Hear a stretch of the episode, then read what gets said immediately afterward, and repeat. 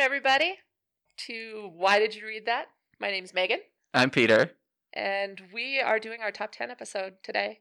Yeah, it's like the end of the year. Yeah. Big list time. Best of 2021, best read in 2021. Yeah, not necessarily published in 2021. Yeah. Because I think I could have done 10, but they were, I would have had to include, like, well, this is the best because it's the worst thing that I read published this year. Because it's one of 10 that I read. yep.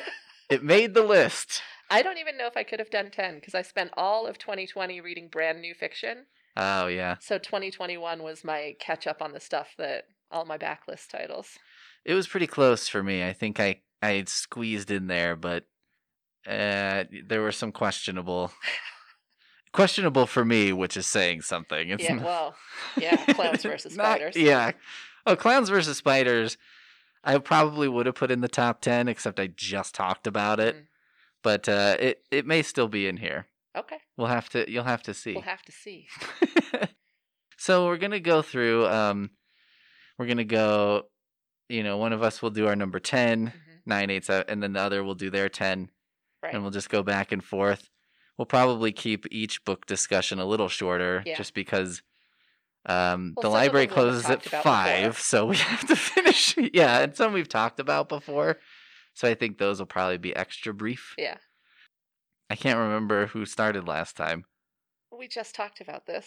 I know, but I don't know what conclusion. You started last time. I did. So you start this time. I start this time. But before I start, I have a Mhm. joke. Oh yeah, doy. How could you forget the joke? The best part. I don't know. I was thinking about it earlier because I was like, I wonder if she'll do a joke about speed or something.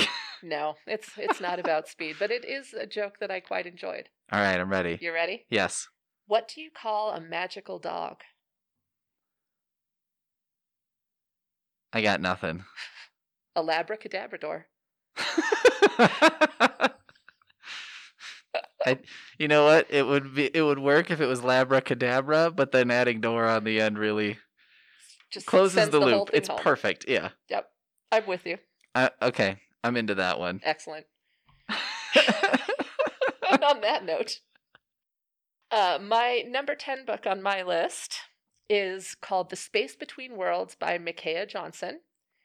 This is a sci fi that's like a parallel universes sci fi, kind of mind bendingly strange. So people can travel through parallel worlds, but they can only survive in the world that they go to if their doppelganger in that world has already died. You know, so there can only be one of you in that world. Little Highlandery thing. I guess it's not so much Not really. that like they'll hunt you down and kill you, as that when you go into that world, it breaks reality and you both die. Okay. Okay. Unless So- your person has already. So in this parallel, let's say there's Earth two, Mhm, and there's a Peter on Earth two, right. and um, I'm trying to think of a near death experience I've had. Well, he ate some rotted food and just didn't make it. Yeah. So Then if I could go to Earth then. I can travel there. Yes. But if he hadn't done that and I traveled there, we would both explode. Yeah, you would. You would. I'm. I'm. You know, you would go through some sort of horrible process and painful death. I'm sure. Some kind of physics body horror thing and cease yeah. to exist. Yeah. Okay. So our main character, her name is Kara, and she grew up in like the wilds of this main, what we would call Earth One, because it would be ours. Yeah, I'm not sure that there's any scientific basis for calling it one, Sure. but they've named it one. Just for the sake of confusion. exactly. Earth Prime. exactly. So um, she has become a multiverse traveler, and she's one of the most successful because out of 380 known universes, 372 of her doppelgangers have died. this seems like a bad sign. Yeah, her, her doppelgangers are not that good at living. So she can travel to 372 different universes. And um, one of her doppelgangers dies under suspicious circumstances and opens up a new world for her so she can go to a new place. hmm And um, she kind of stumbles on this massive political plot that puts her life in danger and the multiverse as a whole kind of at risk. Hmm. I like it. Yeah. It's, It's- very, very comic booky. Yeah, I think The it would make a premise. great movie too, I think. Yeah. Yeah. Oh yeah, that'd be fun. Yeah. Trying to think who I'd want to see travel in multiple vert. Judy Greer. That's who I'm I'll watch casting. Judy Greer do anything. Me too. I'm like but this would be it would perfect. be more effective having like an actiony hero. Mm, okay.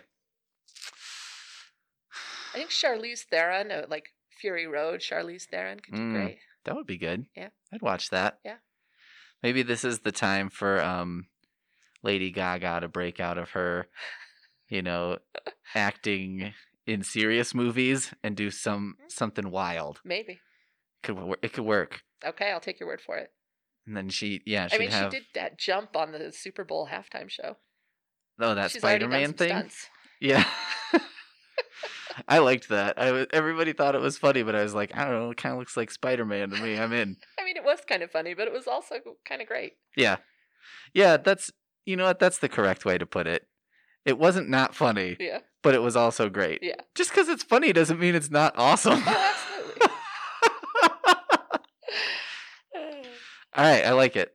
Um, say the title for me again. the Space Between Worlds, Okay. Micaiah Johnson. All right. All right, I'm going with my number 10. Uh, this is a book called Tenements, Towers, and Trash by Julia Wertz. Okay. And it's a sort of visual tour of New York City. She lived there for a long time. I don't know, she might still live there. But it's kind of interesting because it's not like um, a map or a travel guide. It's got a variety of different things. So, some pages, what she'll do is she looked up a bunch of historic pictures of just like an average block or something, and she'll draw what it looked like in 1960 and then what it looks like today. And so there's a lot of those comparisons, which is kind of interesting. And but then it's sh- not a photograph, it's art. it's art. It's all drawn. Yeah. Um, and then what she'll do is she'll also there are like some historic portions, but they're like weird things. Like uh, one of the stories is kind of like, how come there are a million places named Ray's for pizza? And you know, original Ray's, famous Ray's, original famous Ray's. The the number one Rays. Yeah, the exactly. Raise. And so she that's like one of the stories, you know, it's things like that. It's Okay. usually kind of goofy, fun, um interesting things.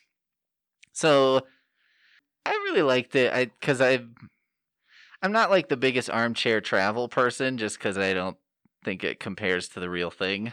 But it's been like 2 years since I've gone anywhere except Yeah. Scotts Bluff, Nebraska. and uh also I think this is it's more like um you have like a tour guide in this case, you know, and she's showing you things that she finds interesting. So it's a little bit like you're getting to know her as a person Mhm. as well as getting to know the city and I think that's a way more interesting way to look at like an armchair travel situation is you're Yeah. kind of like you have like a traveling companion. Mhm. I also just like cuz she does a lot of comics that are just kind of slice of life stuff and they very rarely have like romantic subplots. Um and usually these slice of life memoir comics have a lot of that. So it's kind of refreshing to now and then get one where that just doesn't really come up. He says to the romance reader. I know. I'm saying this to you, but it's like it's not that I'm opposed to romance. It's that I'm opposed to what feels like tacked on or kind of generic romance that pops up a lot in things like uh memoir comics. And so she avoids that entirely. But anyway, Tenements, Towers, and Trash. Um, the art is really, really good. And, you know, she provides historic reference for everything. And it's it's cool. It's like a little scrapbook. It's kind of some like New York City history, but you don't have to live there or even like it. You know, if you're like Los Angeles forever, you're one of those weirdos, then uh you could, Weirdos. wow. Yeah. Throwing down the gauntlet. not a fan. Not a fan of the Los Angeles. In the Los An- in the coastal wars, I'm New York City all the way. All right. Yeah. You've been called out, Los Angeles. Taking a claim. on a on a library podcast emitting from Colorado. We're in trouble now. I know. I know. Good thing we locked the door. so that's my 10. All right. Uh, my number nine is Blacktop Wasteland by S.A. Cosby, which we actually discussed on episode two. So, anybody who wants to hear a more in depth discussion of it, you can go to episode two. Back when our Sound was a lot worse because we were doing it over the phone. Yeah. Yeah. Oh, those days. yeah. But uh, just a quick rundown of what it's about. It's like a heisty crime novel. The main character is Beauregard Bug Montage, who's a former getaway driver. He's Amazing trying name. to live a clean life as a mechanic and a family man. But uh, financial hardship strikes, and he agrees to take part in a big diamond heist that goes really epically wrong, terribly, horribly wrong. So you get lots of um, action, chase scenes, double crosses, um, lots of cool stuff. And uh, it's also kind of a thoughtful character study that I think elevates it above just like action. So many things about this in my wheelhouse. Oh, it's real good. What a like what a classic action movie premise. Yeah. I'm done. I'm done with that life. Yeah. Come back for one more you back job. Yeah. I love that premise. And the sequel is called Razorblade Tears, and it just came out recently. Ooh, have you So read it yet? No, I haven't. Okay. But I have a friend who read both and really, really loved Razorblade Tears. So Ooh, okay. yeah, Promising sequel. yeah. All right. My next one is starting strength basic barbell training. um I don't mean to laugh at you, but No, that's it's so funny. I I hesitated to put it on the list cuz it's like basically you're either going to be super into this book or have absolutely, you know, if you were sitting on a 12-hour plane ride and that was the only piece of material to read on the plane, you would just look at the back of the seat. Cuz it is like All right, here's what I like about it. It's very in depth. It explains absolutely everything and it's very simple. It's like a very simple version of strength training. And what I like about it is I think there's a lot of fitness industry in the world that tries to make fitness a lot more complicated than it is Mhm. and is also based on like nothing because there'll be some guy who's super shredded and he's like here's what i do and i'm like can can we have somebody like examine your genetics real quick like you know because if you were born with like six pack abs when you were two months old or whatever i'm not real impressed Yeah. to be honest but anyway it is like by far the most in-depth it's it there's like 60 pages of this book and it's like a textbook size just teaching how to do squats so it's like way more information than you could ever want Mhm. but if you're interested in that kind of thing it's like the best thing i've ever found on the topic Well, especially during a quarantine year when it's hard to get to the gym. and that's the real beauty of it it's it's like 600 pages long and features essentially five exercises and uh but they can all be done with a barbell. Okay. so this is like a very realistic version of a home gym because you can just get a barbell and some plates. You don't need like you know 100 different size dumbbells of different intervals and you don't need a bunch of different machines you know you don't need all this stuff. Hmm I just thought it was cool. It was it was in my it was high interest for me and I think would be high interest for uh the term I've heard for it is meat nerds. It's like meatheads combined with nerds. I'm not familiar with that term. These are people who like to argue things like Oh, placing the barbell two inches lower on, you know, just this for the leverage and blah blah blah. But anyway, for meat nerds, this is like a must read. And for everyone else, this is a weird novelty that we don't need to talk about anymore. There's something to be said for a good reference title, you know, something that's got good information, well organized, clearly presented. yeah, I mean, it's the, this is the I can't remember the last book before this that I read that made me feel like I was in school. This felt like a school textbook. I mean, I bought a copy of it and I used a highlighter on it. You know, I was I was sitting doing this and was like, this is like taking me back to school days. Except, you know, that was actual complicated material that I would, you know, use in life and this was like here's how to do squats good. You're using it. I guess so. So far so good. You're using it more than algebra. Yeah. Oh, well, that's for sure. There you go. Yeah, I've made some life choices, some good, some bad, but all resulting in not using a lot of algebra. I haven't solved for x in a long time.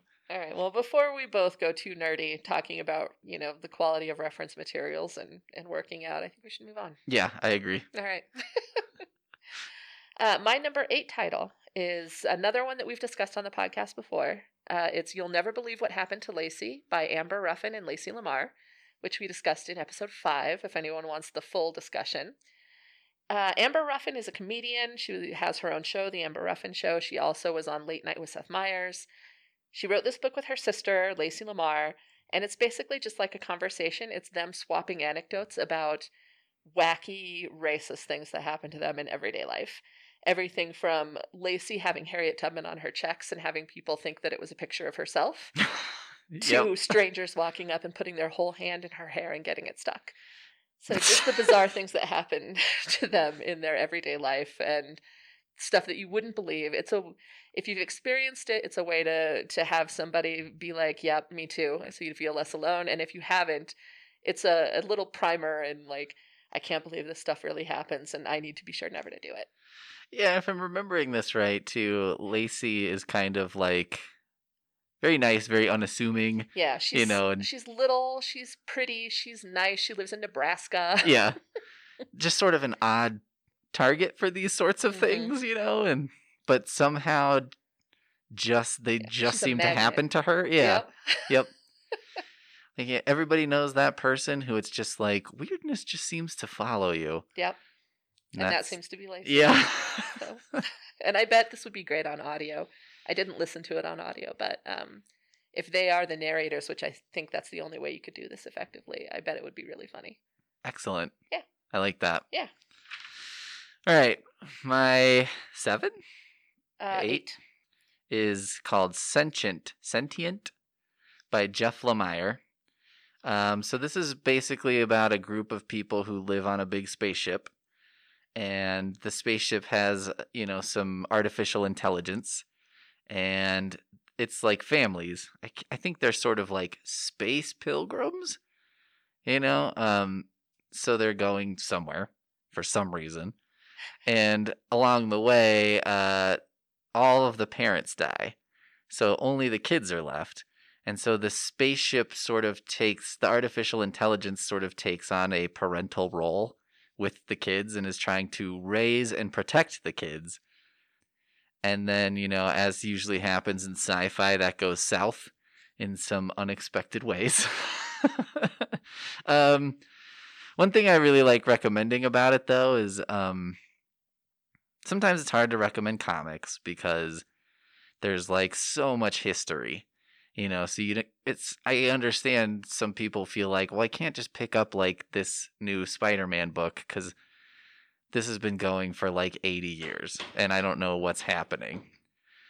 So they feel like they can't just pick up and go. This is a completely self-contained story so you don't have to know anything about anything before getting into this and you know it has a beginning middle and end and there's nothing to do after it's over so it's like a i think a great way to read a book a comic if you're like i'm not like a constant reader of comics or like the sort of history continuity is a little much for me but you just sort of want to dive into a, a good sci-fi story or a good comic starting point. yeah Nice. it's a start and an end There you go. so which is also good because if you hate it then you're done There's nothing, uh, nothing not good about a standalone. Exactly. Like that. Especially if you're not sure you're gonna like it. Totally agree. Yeah. yeah, and it's got like a little bit of maybe like an aliens vibe or something. The movie Aliens. yeah. Oh, I'm into that. So I think that that also gives it some some boost. Yeah, that's one of my all-time favorite movies. So it's pretty awesome. attention. Are you aliens or team alien? I like them both for different reasons. Yeah. Alien is claustrophobic horror. Aliens is sci-fi action, Yeah. and they're both great in their own way.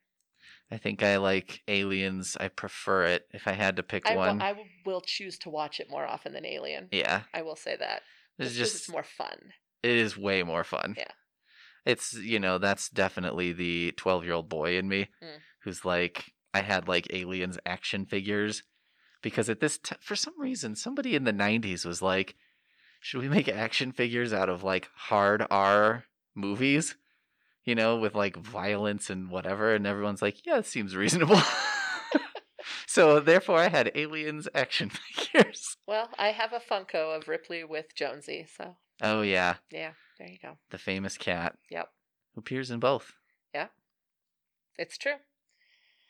All right, number seven for me is, and I wanted this to be higher, but you know, it's so hard. It's so arbitrary, is where you put this on the list. So for me, it's number seven, but it's great. It's called Black Sun by Rebecca Roanhorse. So this is an epic fantasy, but it changes the. So you know how like epic fantasies are traditionally kind of generically European Yes. you know, yeah. like meadows and mountains and like Lord of the Rings and People that stuff. running from opposite sides of a field surrounded by sure. cliffs. Yeah. That's what I when I picture fantasy, if I had to do one image, it's like two groups running towards each other, Braveheart style, Okay. but then there's like orcs Ah, and stuff and like a battle elephant or something. the villages are all like cottages. Yes. Yeah. Yeah. Yeah, it does seem I guess it does seem like Europe. Yeah. Yeah. Yeah. So this um, switches that up and puts it in a pre-Columbian Americas setting, Hmm. which is something I'd never read before, a fantasy set in that time or place. So I was pretty excited about it, and it did not disappoint. It's kind of a dual storyline. So you have one story uh, that follows the sun priest Nara, who is preparing to celebrate the winter solstice. She lives in the holy city of Tova, and they kind of are the political and religious power of their civilization. The second um, storyline is it follows Serapio, who was a child of a follower of the crow god. So his mother was a follower of the crow god. His father, I don't think, was, but his mother, before she committed suicide, sewed his eyes shut so that he would be a fitting vessel for the crow god. So his destiny is to become a living vessel for the the recoming of the crow god. Okay. So he is um, going to Tova, where the sun priest is, to basically reincarnate the crow god. He's on his like final journey to get there and, and live out his destiny. And he is being transported by a ship's captain named Xiala, who can sing the seas. So like she can calm the seas by singing or like have call up a current, you know, to to move them along. Um, she's like a of a race that has this ability, and she's being paid to take him to Tova during the most dangerous sailing season when nobody sails because she is who she is. Mm. It's still a risk, hmm um, and so they are on their way to Tova so that he can fulfill his destiny. And the sequel just recently, or is soon coming out, and I'm really excited to read it. Sounds good. Yeah, it's I like it's weird.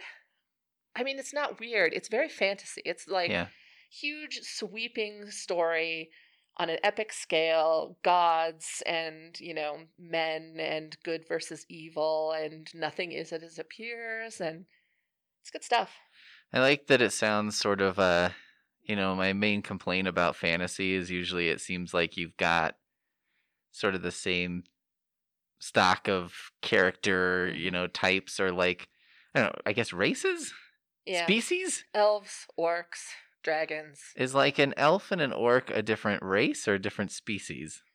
well Or is that i think it depends on on whose story you're reading good point? but my understanding is that orcs are elves that have been corrupted Oh, okay. or Anyway. like as a race they were elves and became corrupted Oh, okay. I'm not, I mean, don't quote me on that. I'm far from an expert, but that's my understanding. Oh, orcs, man. Yeah. But anyway, there's it seems like they like they pick from the bag, but everyone's picking from the same bag of Yeah. like 10 options. And it's like there's so you could just make up anything. You could make up some captain of the seas lady who can control the ocean. Yeah. Come on. Yeah. Well, and it's a whole new setting. Like this kind of pre Columbian Americas thing you get, it looks different. Yeah. You know, it's not the same environment, it's not the same people. It's, it's very different. And I find that exciting. Nice. Yeah. I like it. Yeah. All right. My next one is one that I talked about before. It's 10 Arguments for Deleting Your Social Media Accounts Right Now by Jaron Lanier, L A N I E R. I talked about it quite a bit in an earlier episode. I think that um, I would just recommend it if you if you have problems with social media or you see problems with it or you're curious about it cuz he's um he's like a tech insider. I mean, he's worked for a lot of big tech companies and knows how social media works and why it does the things it does.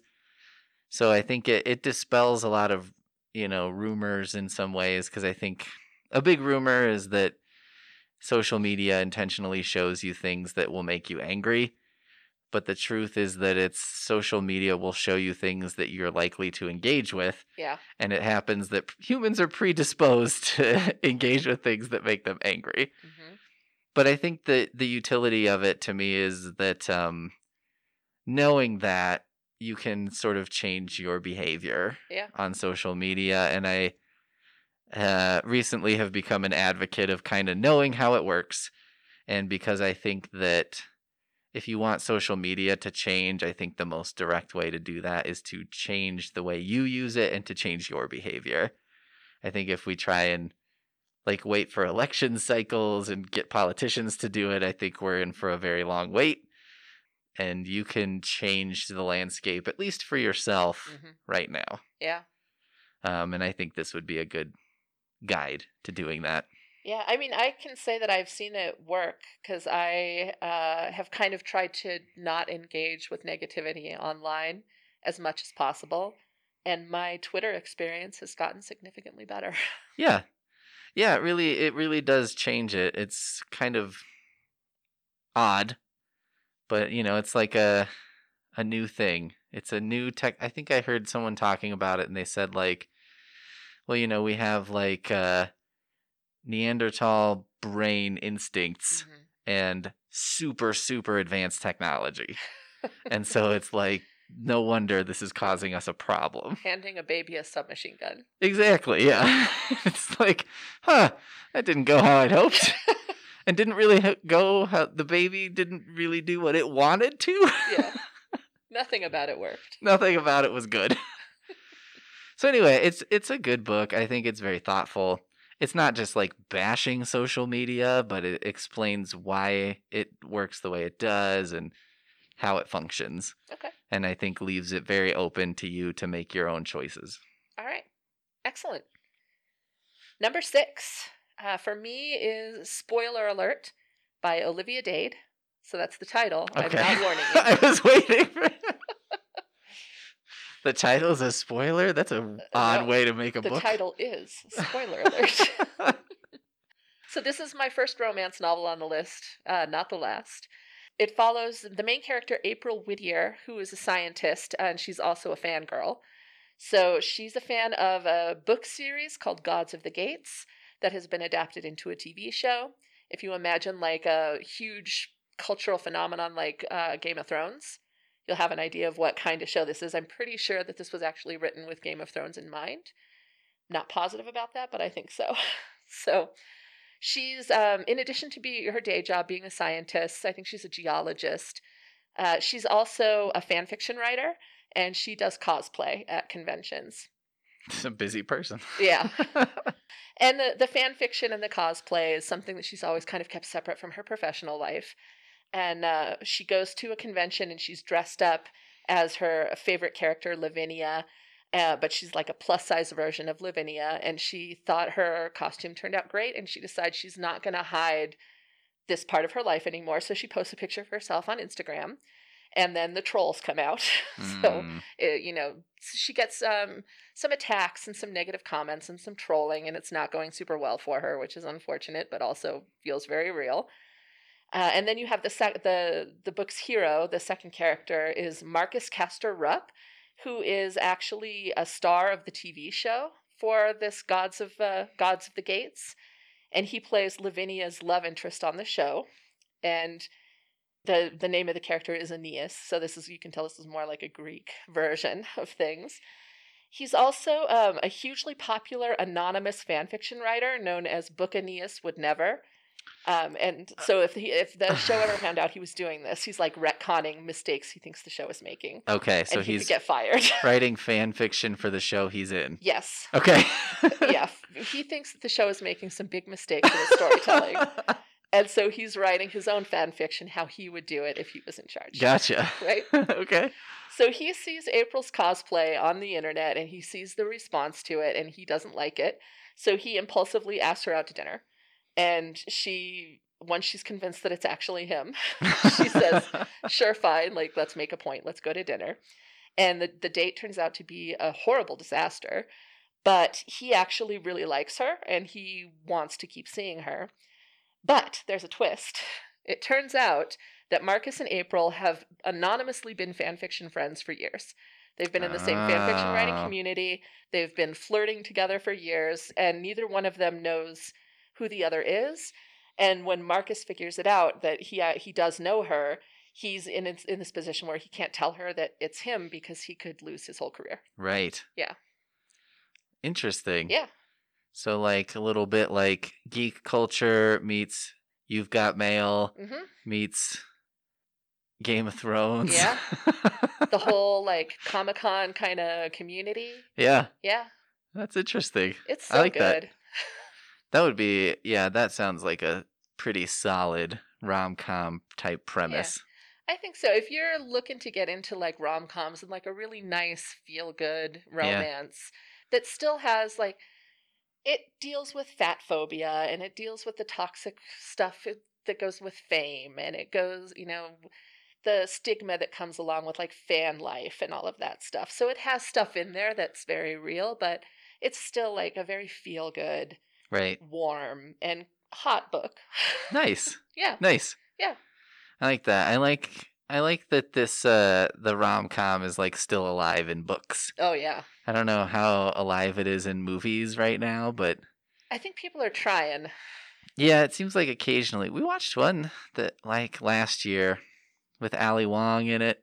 Yeah. That one was pretty good. That one was good. I enjoyed that. All right. My next book Number is six. Number six.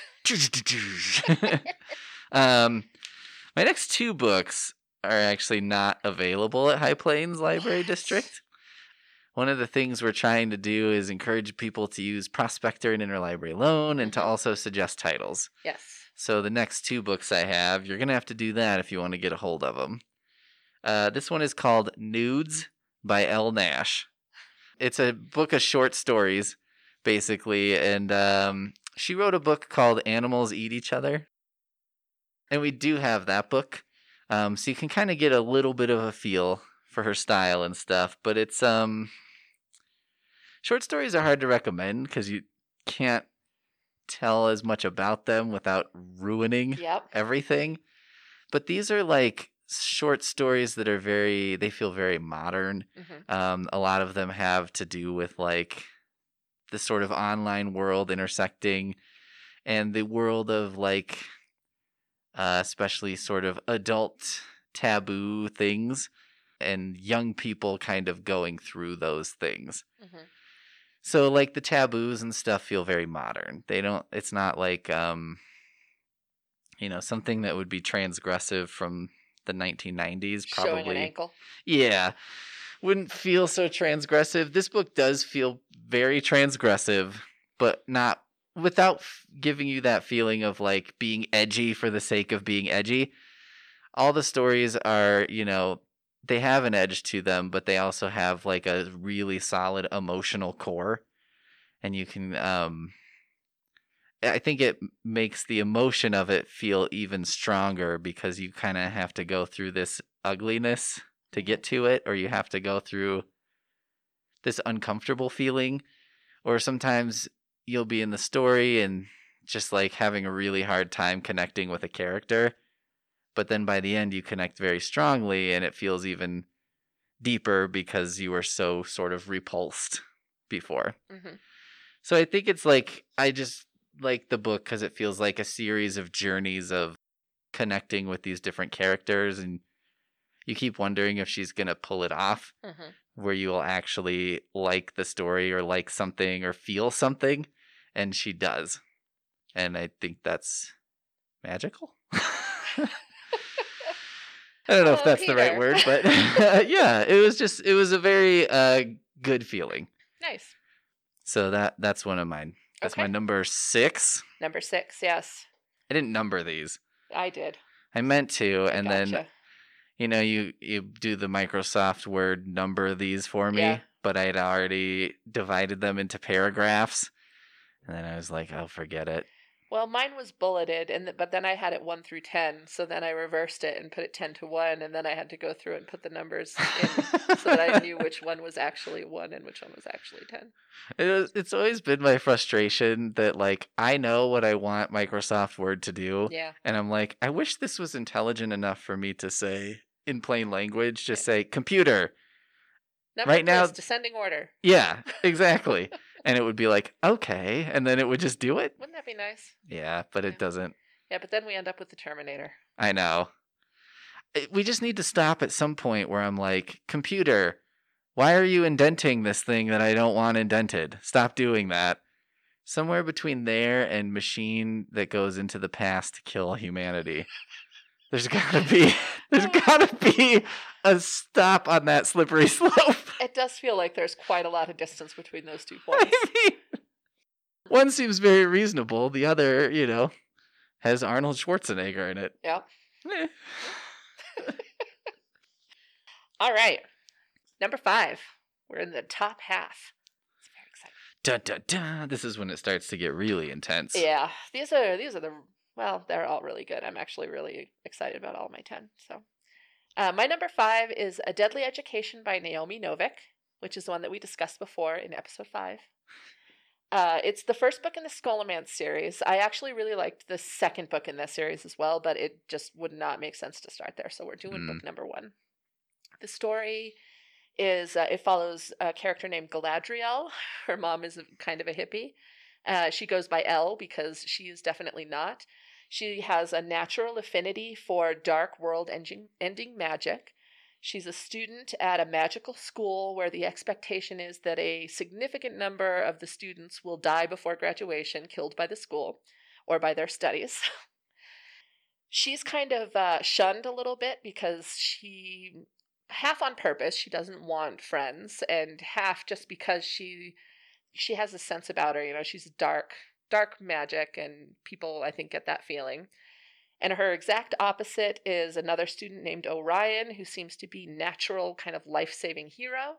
And he's the only one who doesn't shun her, who seems kind of intrigued by her. So the goal for the students in this school is to make strategic alliances, to learn as much as they can, and to survive the school until graduation. So there's lots of cool magic stuff if you liked Harry Potter, but you're looking for something with a little more of a grown up edge. I Mm. think this is a good one. And the first two books in the series are out now. Nice. Yeah. That sounds familiar. I like with the grown up ed. It's funny, um, my partner was just watching Harry Potter Mhm. when I left the house, and I was thinking, like, you know, it's funny in these because, like, oftentimes Harry and his friends are in, like, mortal peril. Yeah. And it's kind of Willy Wonka ish because the adults just seem sort of nonchalant about it most Yeah. of the time. They're like, well, he went to this like magic teleportation chimney and said the wrong thing. I don't know where he is. But they're like, eh, he'll- hoping it'll work out. Yeah, he'll figure it out. Yeah. Yeah, I will say that the adults in this book are well aware that the chances for death are high in this magical school. But the reason they send all their children there is because they're actually significantly lower than if they left them in the main world. Because uh, their magic that they have, like, it attracts monsters. so they're already somewhat doomed. Yes. They just could be slightly less doomed. Yeah. The school at least can teach them how to protect themselves and limit the number of monsters that can get at them because they're in this, like, magical tower building. Gotcha. Yeah. I like it. It's real good. A lot of fun. Super fast read. All right, this is my five. Five. Uh, this is the other one that you'll have to work a little harder for, but it's worth it. It's called The Paradox Twins by Joshua Chaplinsky. Um, so it's it's based on this uh, hypothetical paradox, which is um, the premise of the story is these two boys grow up. They're twins. They're like identical twins. They grow up. They kind of become estranged and don't see each other for several years and they come back together for their father's funeral and they look nothing alike.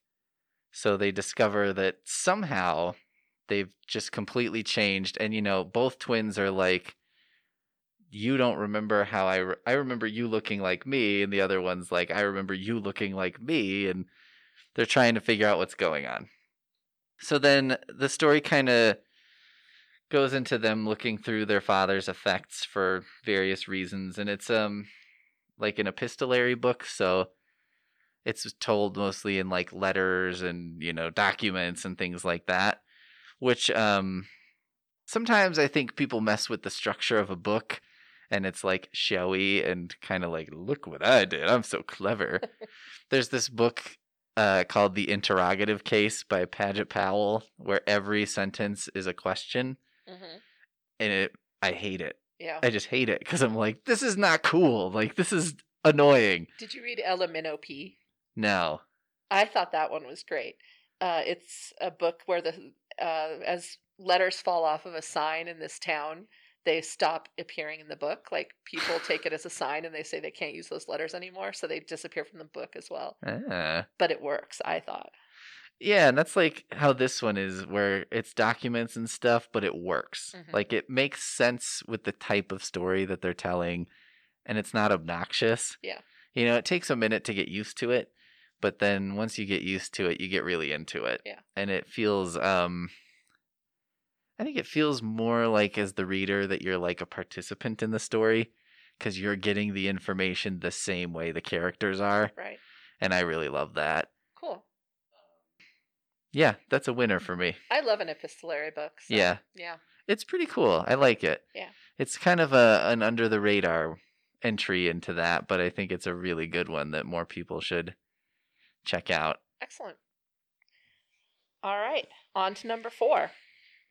My number four is You Had Me at Hola by Alexis Daria, which is another one of my romance novels. So, the main character is Jasmine Lin Rodriguez. She's an actress, she's a soap opera star, and her latest breakup, she was dating, I think, a musician, and it's landed her like on the tabloids. She's on the front page of the tabloids. So she's set to star in a bilingual rom com for a streaming service. So think Netflix, like a, a new hot Netflix property. And uh, she's really hoping that this is going to be the thing that will launch her career out of like soap opera level and into leading lady status, because that's what her ultimate goal is. Then you have uh, Ashton Suarez, who's like this iconic telenovela star. And he has a closely guarded personal secret that becomes very important to the plot. Um, and his character is killed off on the telenovela that he's on. So he's all of a sudden free, and uh, he's certain that this is a sign that his career is ending because he's been a, this telenovela star forever, and now he's just been summarily like, written off. who of am show. I now? I don't even know. Exactly. so this um, like Netflix style streaming show last minute grabs him and puts him on the cast. So he sees that as a chance to like salvage his career. So both of these characters have an awful lot riding on this on this role. Jasmine um, can't really speak Spanish. She's not fluent in Spanish, although her family is largely Spanish speaking. It's just one of those things where her immigrant family did not pass the language to her, so she can speak it with a decent accent, but it requires a lot of practice. So she and Ashton decide that they're going to rehearse off screen so that they're both the best that they can be and save their careers. Hmm. But um, they discover they have a lot of chemistry off the off screen as well as on screen. But she has this like personal scandal thing still happening. Paparazzi are interested in her, and it could threaten to expose Ashton's most important secret, Uh, which I'm not going to spoil. fair enough. Yeah. That sounds pretty pretty solid. It's really, really great. I would love to see this made into a movie, honestly. I think it has a lot of potential. It's super emotional and it t- it talks a lot about like intimacy in a way that I thought was I haven't seen before in a book. hmm Uh, it talks about there's an intimacy coordinator on the show who, and it's an I guess it's an actual job, and I think that everybody who has to do a love scene should have this because they basically block out the whole scene before it's like someone's going to put their hand here you know and are who's comfortable with what and so that there are no Mm. surprises everyone's comfortable everyone feels safe Right. and I thought it was a great way to talk about consent and intimacy and trust. It was really great. Intimacy coordinator sounds like a euphemistic term for like a madam. You know what I mean? Like It really could be. Uh, let's see. I see on your resume.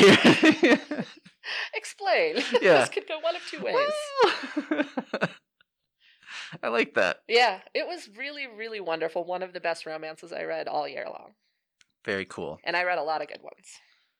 As we could tell Yes. from your list. I have more left. All right. Four. Four. Uh, my number four is It Came From Ohio by R.L. Stine. It came from Ohio, screams. You, of course, know R.L. Stine as the writer of Goosebumps, Fear Fear, Street. Street, uh, The Beast, um, others. Yep. So this is kind of his like autobiography, I guess, or memoir. It's it's really short. I think it's probably intended for kind of a younger audience, certainly for younger than me. Okay. Um, but it's I thought it was really fun. Um, he's very self-deprecating, you know, and is uh presents himself, I think, accurately as having been sort of a lifelong goofball Okay. and like entertaining other people was always sort of his priority. And you know, you can so you can see how his career developed, but I think what's nice about it, I don't read like a ton of books that are probably for like super young people. hmm But I think this would be a really, really great book for a kid who's maybe like 12 or something like that. Because I think for a lot of kids, there's this point in your life where you have this epiphany and you're like, wait a minute. When I watch a TV show, somebody wrote all the stuff someone is saying, and somebody's like making the camera move around. And like, people actually make these things that I enjoy. You know, it's not like Goosebumps books just magically manifest in the swamp and you like go on a treasure hunt and find them in a Pull tree hollow. tree. Yeah. like and I think this would be kind of a nice uh nudge in that direction. And sometimes I think like, oh, maybe like kids, you know, young people, whatever, would be motivated to like make some of these things for themselves and like try out some of these fun creative careers and stuff if they realized like oh that's an option Yeah, inspire a new generation of writers. yeah yeah and definitely you know like where he came from and how he grew up like in ohio and this was you know not during the uh boomingest times and stuff so i think the idea of having a career as a writer is kind of a oh you'll never make money doing that Yeah. like whatever and um but you know he's made a great living doing it and made a lot of people very happy Yeah. so it was it was a nice read and my favorite fun fact from it is that he still types with two fingers which is unbelievable because his output is Yeah. like unmatchable I mean, we've got to have like whole sh- entire shelves dedicated to Goosebumps books. Yeah, I mean, there's basically I looked online and there's really no good accounting of his entire bibliography because it's just so massive. But uh to think that he did that all with two fingers, which now must be 30% shorter than they were because they're just worn down at this Yeah. point. I'm sure you could see the tip of his finger bone through I mean, at the very least, he's got has to have worn away his fingerprints. Oh yeah, for sure. So anyway, um entertaining, really really good like if you're in this sort of gifting mood right now and you're looking for something to give like a 10 or 12 year old or something, I think it would be a potential hit. Excellent. All right, number three. So my number three is a romance novel. it is Take a Hint, Dani Brown by Talia Hibbert. It is the second in the Brown Sisters trilogy, but you can read it on its own if you want. Um, the whole trilogy is amazing, but you can read them individually. It doesn't really matter. So the main character, Danica Brown, is a career-minded PhD student, kind of no nonsense. She doesn't do relationships, just friends with benefits arrangements.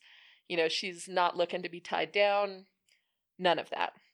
Then you have the hero, Zafir Ansari, who is an ex pro rugby player who is now working as a security guard at the college where Dani is a PhD student. And he's also an incurable romantic. He listens to romance novels on his earbuds. And there's this great scene where somebody unplugs his uh, his headphones and it starts Oh, playing. yeah. The horror. Yeah, and it's all, of course, at a particularly spicy scene. Somebody in this room may have once been on a treadmill and that happened. And what was playing very loudly was Wrecking Ball by Miley Cyrus. we don't need to specify who it was. okay, we'll, we'll leave it a mystery. but one of us may have had this experience. Uh, it is it is an unwritten rule that if your headphones start playing into the room, it will be at something that will. Oh, for you. sure. It's not going to be some awesome metal song that everyone's like, wow, Slayer, okay. Or ooh, what what an interesting you know eclectic musical taste you have. Yeah, no. And it's not going to be either. It's not going to be like, uh, Beyonce, that works. That makes sense. Everybody's listening to that, right? now. It's. It's gonna be you're gonna be walking on sunshine or something. Yep. All right, so you've got these two characters, and there is a fire drill at the building where they both happen to be, and uh, it it goes wrong, and uh, Zaf ends up carrying Dani out of the building, and somebody takes a video of it, and it goes viral. So it turns out that Zaf has uh, like a children's charity, and he his his either his little sister or his niece, I can't remember who she is, is like, you should really use this to publicize your charity because nobody Mm. knows it exists.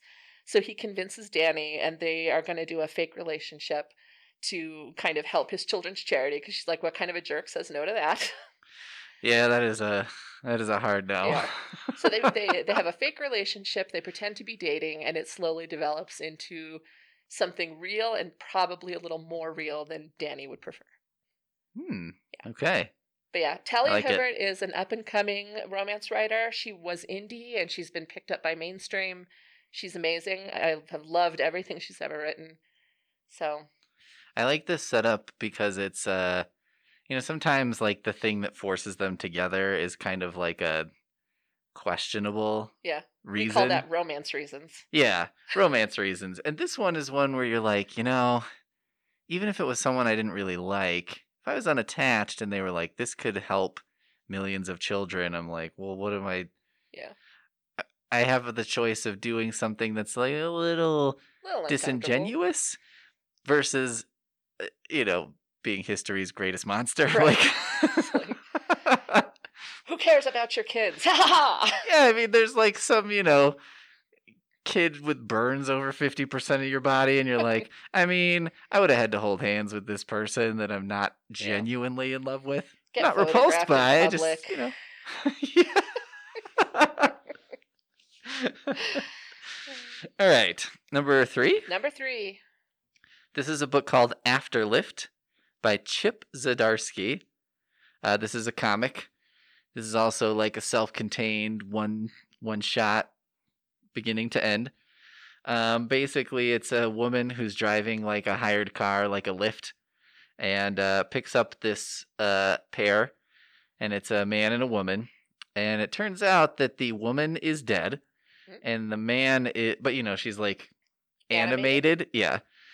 And the man is like a sort of some figure involved with the afterlife. And so he needs the driver to give them a ride so they can basically go into the afterlife. Okay. And the, yeah, the driver's like, all right. Because what do you say?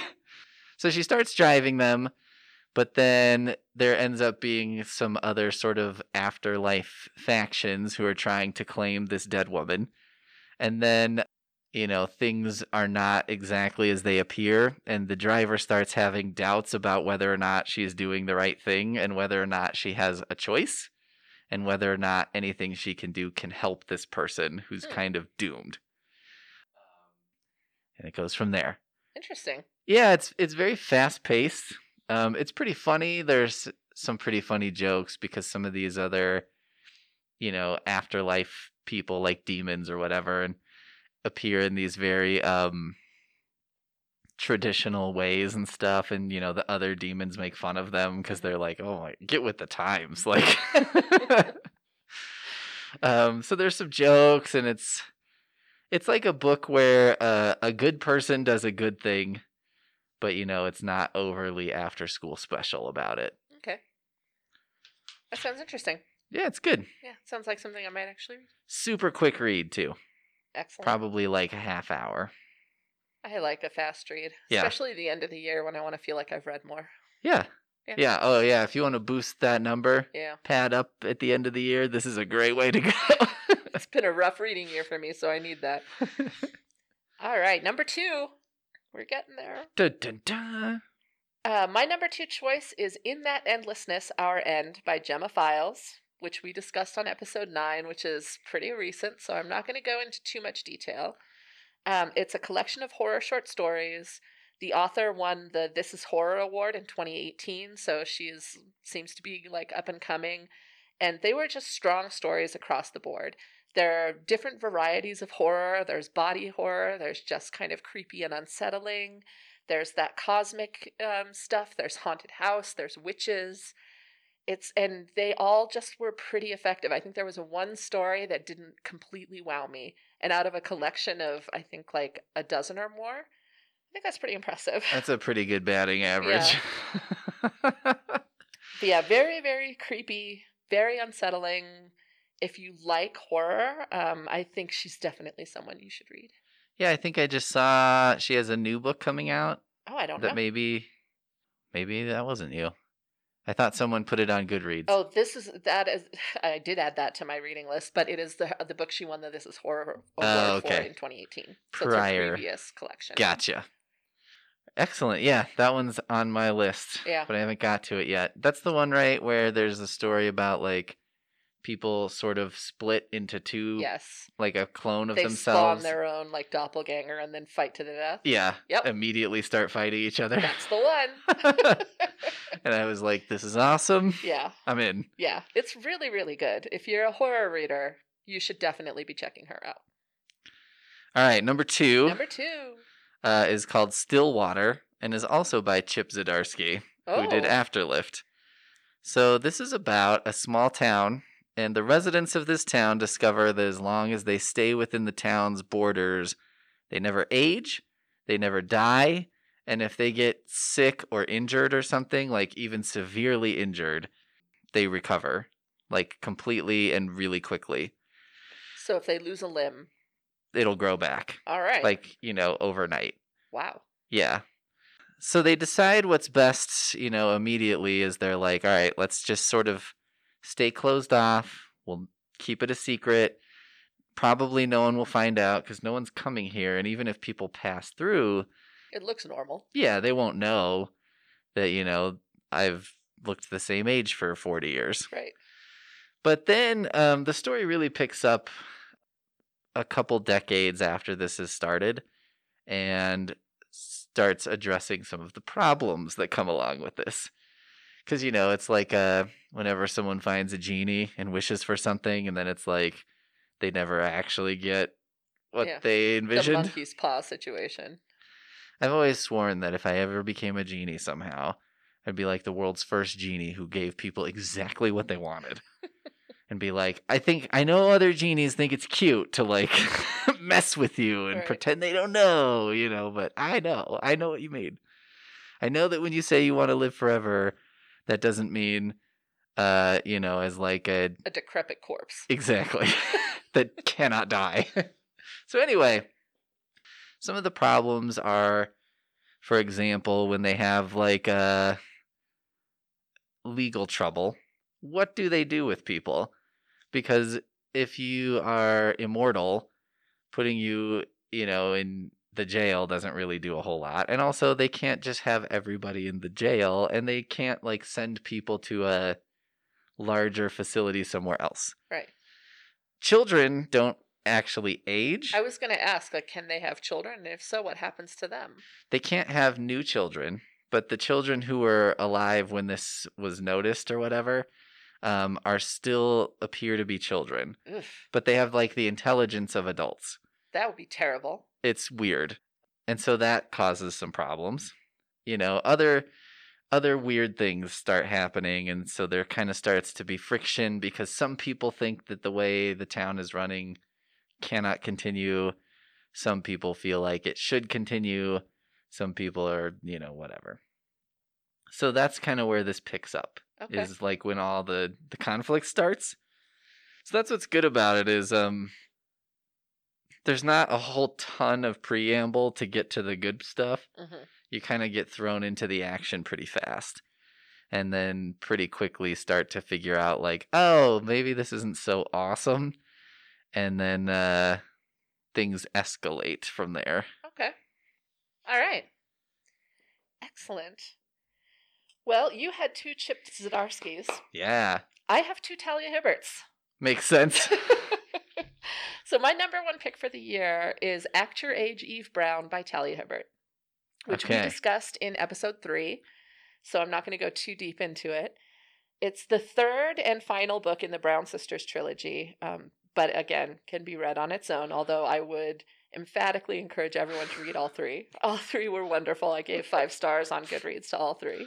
I was kind of hoping you'd say the first two are trash, so I'm going with three. No, they're so good. I love her. so, um, the main character is Eve Brown. She's a certified hot mess. Uh, she's looking for direction in her life. So, she comes from a rich family. She hasn't really had to do much. Um, she's kind of flitted around from thing to thing. I'm going to be a businesswoman. I'm going to be an artist. I'm going to go to, you know, to whatever kind of school. I'm going to become this. I'm going to become that. And nothing ever sticks. And her family is like, you got to figure something out. So we're going to cut off your, you know, your trust fund until you kind of sort yourself out. And uh, the hero is Jacob Wayne, who's an autistic bed and breakfast owner. Um, he loves control, uh, and he is aware that he cannot like do the cooking for this place. He- So he's looking for a cook. And I think I remember where this is going. Yes. She like, happens to wander in. They immediately kind of butt heads. Um, she says, I'll apply for the job, and he gives her like an interview, but it's very apparent he has no intention of ever even giving her the chance to work there. Uh, it all results in her accidentally hitting him with her car, hitting him with her car, and breaking his arm. That's the part I remember. Yep. So she has to stay there. Um, she feels she has to stay there and help him with like cleaning the rooms and doing the cooking because he can't use one arm. Um, super funny, super spicy, emotional story. It's a lot about like feeling that lack of direction in your life and also feeling like your family's really judging you for being who you are and um, feeling a little lost yourself and not feeling supported and feeling different and finding someone who comes to understand you. And it's funny and it's just wonderful. It was my favorite read of the year. You know, I think um, there's so much talk about like spoiling and stuff like that. I feel like if I read this book though, knowing that she was going to hit him with her car, it would be more enjoyable Well, because it's I, pretty close to the beginning, so it really doesn't spoil much. And you can wait for it. You can be like, "Is this when it happens?" yeah, I think I'd be excited and like you know when he's giving her this kind of uh, you know, fake interview and Mhm. stuff, and I'm like, oh, you're about to get your comeuppance, Yep. like. Well, and there's another great scene where she like falls into the fish pond and like so there's lots of like great slapstick physical comedy that you see in the really good rom-coms and but good emotional depth and different kind of character. She tends to write um, black characters. She tends to write autistic characters. She is, I believe, either autistic or Asperger's, the author, um, and characters like fat characters. So they're lots of different kinds of people in her books and they all get their happily ever after and they're all treated with dignity but not like too seriously like they you can poke fun at everybody and they No are an absolute delight No one's above falling into a fish pond. Yeah, everyone can get hit by a car. Yeah. it could happen to anybody I love it. she is wonderful i love everything she writes and this those just happen to be the two that i read from her this year and i loved them both a lot Excellent. All right, my number one. ooh here we go Uh, my number one is titled Sex Castle, and it's by a guy named Kyle Starks. Now, Kyle Starks does comics. You know, he's like a writer and illustrator, and he makes the stupidest titles for his books because when you hear it's all one word, Sex Castle, and when you see that title, you're like, what? Um, I have to confess, this is Yeah. on my reading list. oh, it's so good. Um, he did one, another one more recently called Old Head, and it's about it. The title makes sense when you read the story, and also I didn't know this, but old head is kind of a term for like a um an athlete who stays in the game past when they really should. Huh. Um. So anyway, but like the title, you know, it's a book about like a vampire hunter and stuff, and it like Castle is? no old head. Oh, okay. And I'm like, how would you ever get that from this title? Yeah. Sex Castle is about uh it's kind of like if you made a comic um and it's an original sort of combination of like an 80s Kurt Russell action movie and Commando and you know basically every every weird action movie trope including nunchucks that shoot bullets straight out of the movie Night of the Kick Fighters. Night of the Kick Fighter. not not a well-known movie for good reason, but does have a great sequence where a guy, you know, is like flinging around nunchucks and then shoots bullets out of the bottom of them cuz eh, cuz why not? Like All right, here's my question. Is it quippy? Like you know when Arnold Schwarzenegger shoots a, an alligator and then says your luggage? no. Dang. That's this is the problem of like one well one of the many problems of Night of the Kick Fighters is they're just like we don't really need a script, right? Like the script probably just reads like guy comes down the stairs, they fight. You know, like things like that. Insert gun Yeah. nunchucks. I think they thought the action sequences would be so awesome that no one would and also it seemed like they were taking it seriously, which they should not have Mm, been. yeah. It should have definitely been quippy. I love Um, quip. Yeah. Sex Castle, on the other hand, is very aware of the fact that like nunchuck guns are stupid. Okay. um, But in an awesomely entertaining way. so entertaining. So Sex Castle is like an action guy. You know, he's got an eye patch, and he's like an assassin, but he's he's out. He's left. You know, and now he's like living with a, you know, just like a suburban lady. And he going straight and gets pulled in for one last job? exactly. Awesome. he has to get revenge, you know, because things happen that force him to get revenge. And he fights a series of, you know, he fights like an Arnold Schwarzenegger clone, he fights a, a Rambo clone, he fights, you know, basically every action movie, he fights that person hmm um, in this, in their Sex Castle version of it. Um, it's so ridiculous. It's so over the top. But what I really love about it is like you can tell that Kyle Starks, when he made this, loves action movies. Yeah. And like it's a very loving homage. hmm It's not like a cynical, like, look how stupid this is. Right. It's like uh reveling in how silly it is and fun and um reading this was so nice because they don't really make that kind of movie. I mean, they make the closest things probably like Fast and the Furious these Yeah. days. And even that has this like sort of weird attempt of like it's about family or Right. something and I'm like is it How is Do the we need it to be? yeah, I mean, where The Rock is like holding a gun that's meant to be mounted on an airplane and like blowing things apart. And I'm like, I mean, Did you see the Hobbs and Shaw movie? yes. That I feel like is kind of like what you're looking for. Yeah, I think every now and then you get like the throwback movie where you're Yeah. like, this feels like a lethal weapon script that never got made. Yeah. And that's this is that's how this feels. Is Okay. like this is the perfect uh action movie that never got made. And uh luckily Kyle Starks decided to do it for us. He did us a tremendous public service. I don't know where they're gonna build a statue of him, but you know, Uh, on your desk. yeah, probably. Yeah. On a 3D printer that I own. Yeah, it'll be six inches tall.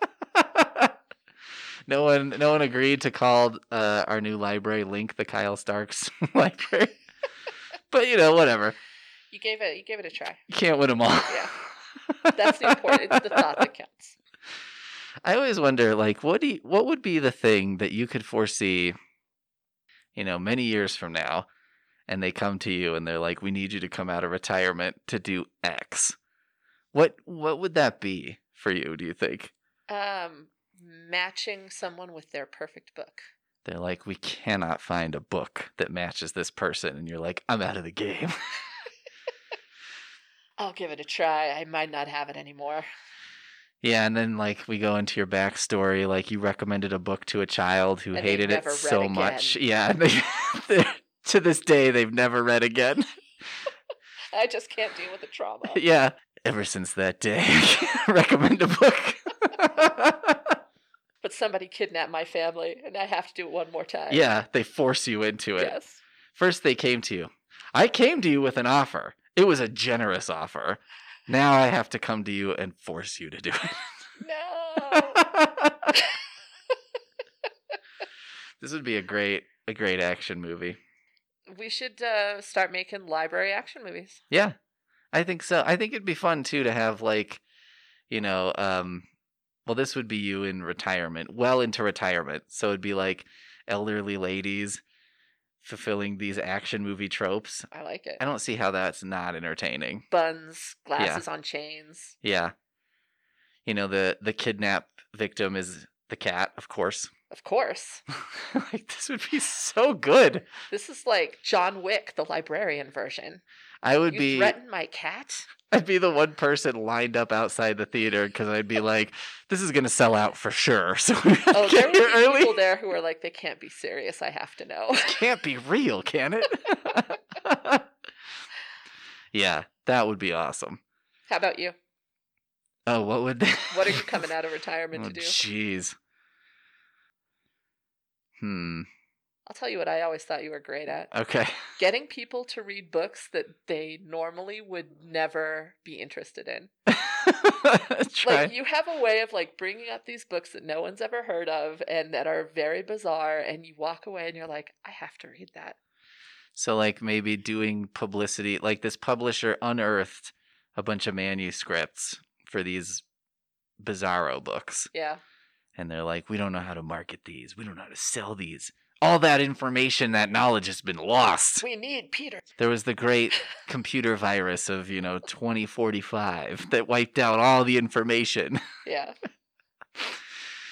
Yeah, like maybe um they unearth a bunch of bizarro book manuscripts and they're like, we need someone to blurb these books. Mm. Like no one can no one can actually like get through these and read them and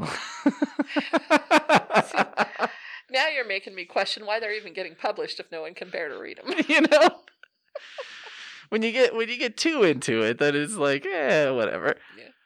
Well, I just remember the first time I actually saw you, you were book talking a book by Kevin Wilson, a book of short stories. oh yeah tunneling to the center of the earth Yes, that's it. yeah And I was like, that sounds really weird. I have to read it. it's awesome yeah it's like probably the story blowing up on the spot it's Yeah, about a guy whose so. parents spontaneously combusted and then he gets a job at a scrabble factory and the way that it works which probably is not how it actually works is the tiles all just like dump from the ceiling and then they have to you know if i'm on peas that day i have to go find all the peas and put them in my pile Yeah, I feel like that's definitely not how it works. no i mean that would be the most bizarre way to run anyone who knows how a factory works would be like guys no this is on monday just make this letter on Yeah. Tuesday. how many scrabble boards do you need to make by the way in a day Well, and I'm realizing Kevin Wilson must have a thing about spontaneous combustion. Because didn't he write Nothing to See Here? yes Which is about kids who spontaneously combust. Yeah. Yeah, yeah, and in the in the story he's um the main character, so his parents died that way. And so he starts to have romantic feelings for this woman and then um but like whenever you know they kiss or something, he starts to feel warm and Mm. he's like worried that he's going to spontaneously combust if he's like in love with her. If he experiences these emotions. Interesting. Anyway, that's a book talk from Yeah. like 15 years Bonus ago. book. Yeah.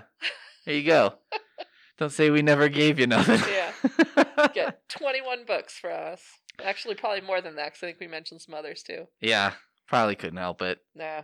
All right. Should we go through and Sure. say our things again? Do you want to just go through your whole 10 and then I'll go through my 10? Yeah.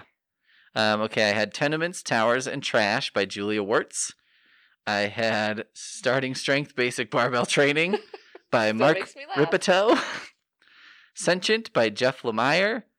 10 Arguments for Deleting Your Social Media Accounts Right Now by Jaron Lanier. Nudes by Elle Nash. The Paradox Twins by Joshua Chaplinsky. It Came From Ohio by R.L. Stine. Afterlift by Chip Zdarsky. Stillwater, also by Chip Zdarsky. And Sex Castle by Kyle Starks. A great list. That's- Diverse list of lots of different kinds of stuff. There's some range there. oh, this is a thoughtful sort of tour of New York. This is about uh well, this is called Sex Castle. what And else could I my say? book about weightlifting. yeah. Why not? All right. My 10 were The Space Between Worlds by Micaiah Johnson, Blacktop Wasteland by S.A. Cosby, You'll Never Believe What Happened to Lacey by Amber Ruffin and Lacey Lamar, Black Sun by Rebecca Roanhorse, Spoiler Alert by Olivia Dade, A Deadly Education by Naomi Novik, You Had Me at Hola by Alexis Daria, Take a Hint Dani Brown by Talia Hibbert, In That Endlessness Our End by Gemma Files, and Act Your Age Eve Brown, also by Talia Hibbert. Nice. Yeah, lots of romance, but it's been a bleak year. I need some happily ever afters. Well, I think it's you know, you got some romance in there and then you got like a story about people who spontaneously clone and then try to kill each other. You know, people So- are often surprised that I love romance and horror more than anything else, but I think it makes sense because they're both very much about emotions. They are, that's true. I like an emotional reading experience. Yeah. What uh what genre does Megan like? Emotion. Yeah. Feeling. Does it make me feel something? Sometimes against my own will? I'm there. okay, well thanks everyone for listening. Yeah. It's been a, a lovely year. Yeah. Happy holidays. Happy New Year. We'll Yeah. be back for January. Yeah, we will. I don't know what January will be. We'll have to see. We'll have to see. We might just have to fill it in with whatever we've got. Shoot. I didn't even think well, okay. Well, we have time. We have time. By the by the time January gets here, we'll be professional, prepared. Oh, yeah. That's it's going to be a whole new I hope you don't like the parts of this show that are not professional and prepared because that is gone. Yeah. no more tangents for us. Yeah. I think I don't know if that was an audible eye roll, but it probably was based on the magnitude of it. I mean, I did feel the like pull into the back of my head. So yeah. You're like, oh, there's like stuff back there that I'm worried about damaging. All right. Bye, everybody. bye.